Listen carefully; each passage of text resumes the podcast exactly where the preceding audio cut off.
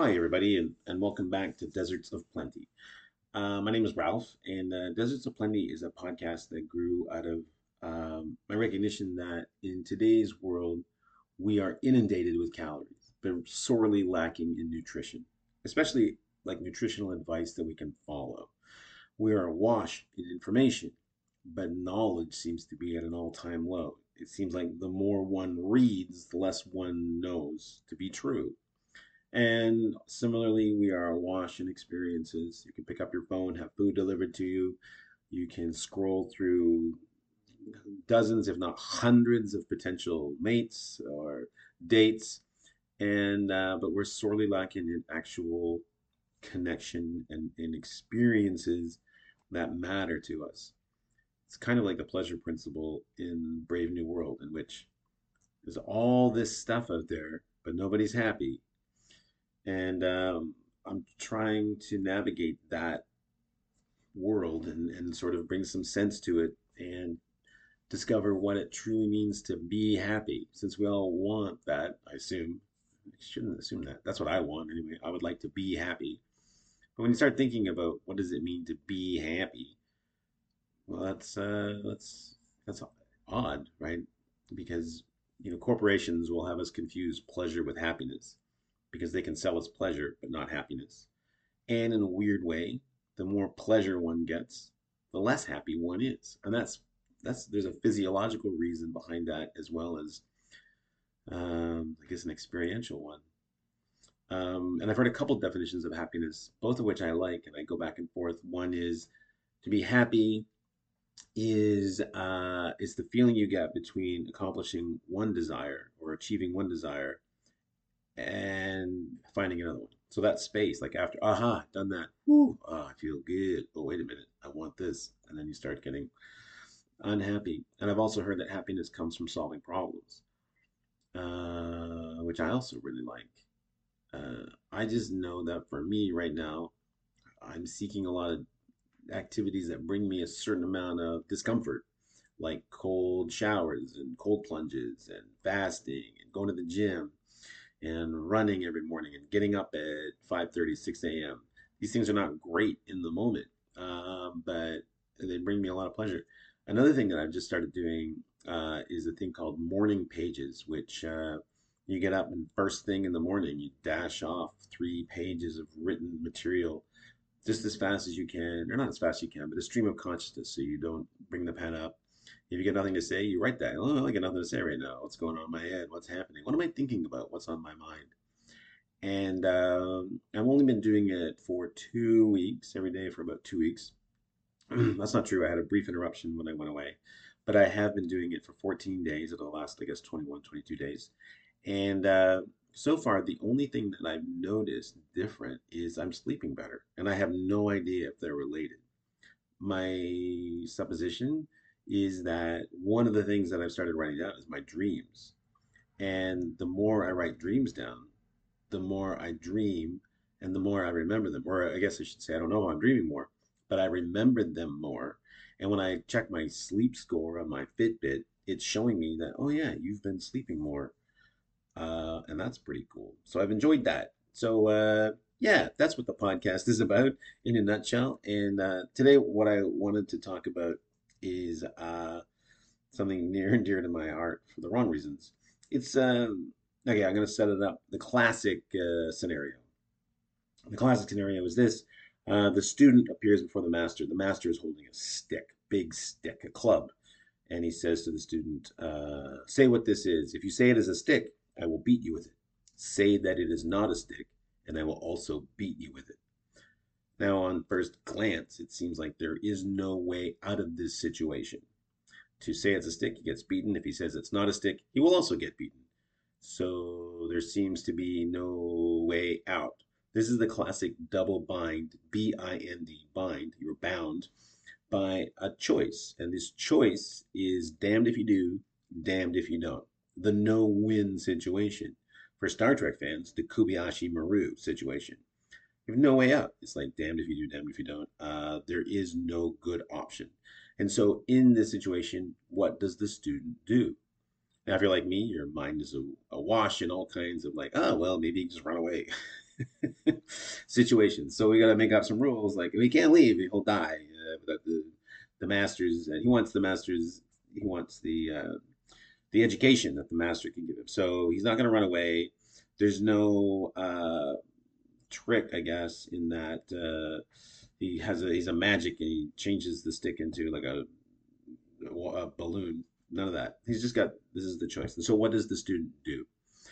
And um, it's reminiscent of like when as a child you play with certain kids who can't lose you know and uh, you've got rules of the game and you think it's one way like oh it's just tag and then you tag them and they're like oh uh, uh, no i have my fingers crossed you can't tag me with my fingers crossed you're like oh okay so then you tag them again oh oh oh it's also i'm in the shadows you can't tag me i'm in the shadows or i said like uh, home free or home base or whatever but it's those kinds of kids that can't lose those kids grow up and they do the same things. Um, and also, this is a hallmark of narcissists. If you've ever had a narcissist in your life, this is something that they will do. In my experience, they've done this to me. And I'm going to share with you a real example of what happened to me. But uh, it's not just narcissists that do this. I think we probably all do this to people in a certain at certain times, and it's to be aware of when we are doing it or when it is done to us. So in my example, I was um, I had been in a relationship. The relationship ended for a time, uh, a few months, uh, and then we got back together. And when we got back together, my uh, partner at the time said, "While we were apart, you had other people, other women, in your apartment." And I was like, "Yes." And she was, "That makes me very uncomfortable." because well other people have been here and and uh, you know I guess it didn't really matter to her that you know, her place she'd shared with her husband previous, but that didn't matter. It was my thing, and um, me being the empath that I am, uh, saw it from her point of view, and then uh, slowly. I started thinking about it, and um, I knew like I can't just move because she wants me to, because that's that's going to be bad but I, as I thought about it, I started getting excited about the idea of moving. And so I finally, after about a couple weeks, uh, said, "Yeah, you know, I now that I don't now that I think about moving, I'm finding all the things I don't like about my place. It's an apartment in a condo, so it's got a tiny kitchen with no counter space, and I really want a big kitchen. So I got excited about moving, and so I handed in my notice. I went found a place um, that I was gonna take over in like six weeks. Anyway, as the time got nearer for that to happen, uh, my partner at the time got very agitated, and I was, "What's going on?" And she was like, "Well, now you're moving, and I feel like you're moving for me, and now."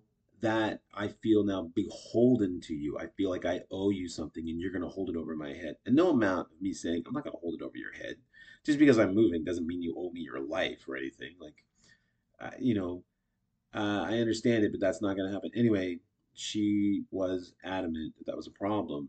And it, you know, she basically picked a fight with me over that. And that became a big point of contention. So here I am, damned if I do, damned if I don't. If I hadn't moved, that would have been a sign that I was not, uh, that I didn't care enough about her.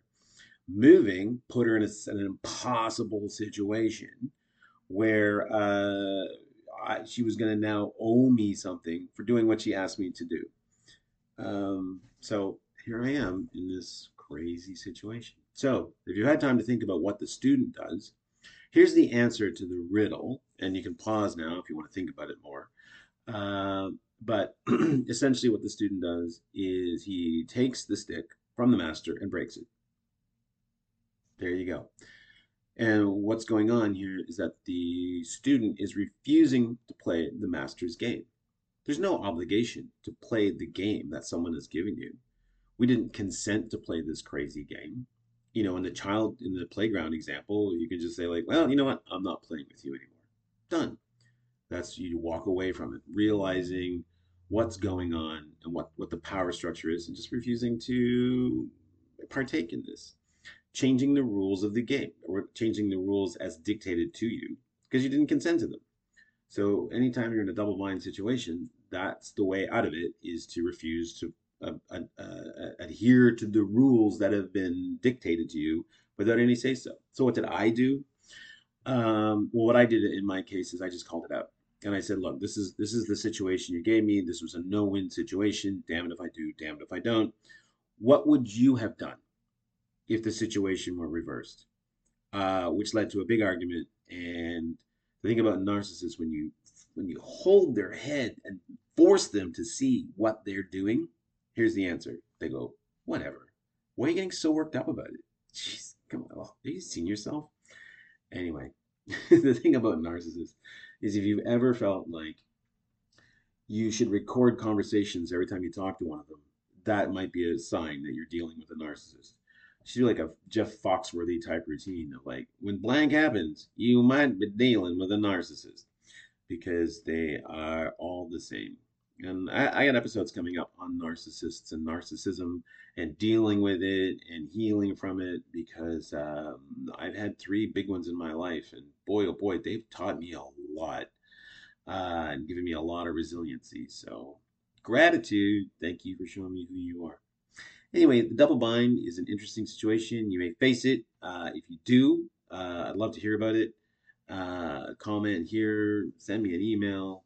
Uh, I'd love to talk about it. Anybody wants to get on and talk to me about narcissism, narcissism, empathy, empaths, uh, or anything here in this podcast, I'm, I'm I would love to have conversations with people about this stuff because that fascinates me to absolutely no end.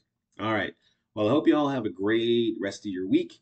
Uh, this is Ralph signing off, and uh, be well, everybody. Take care.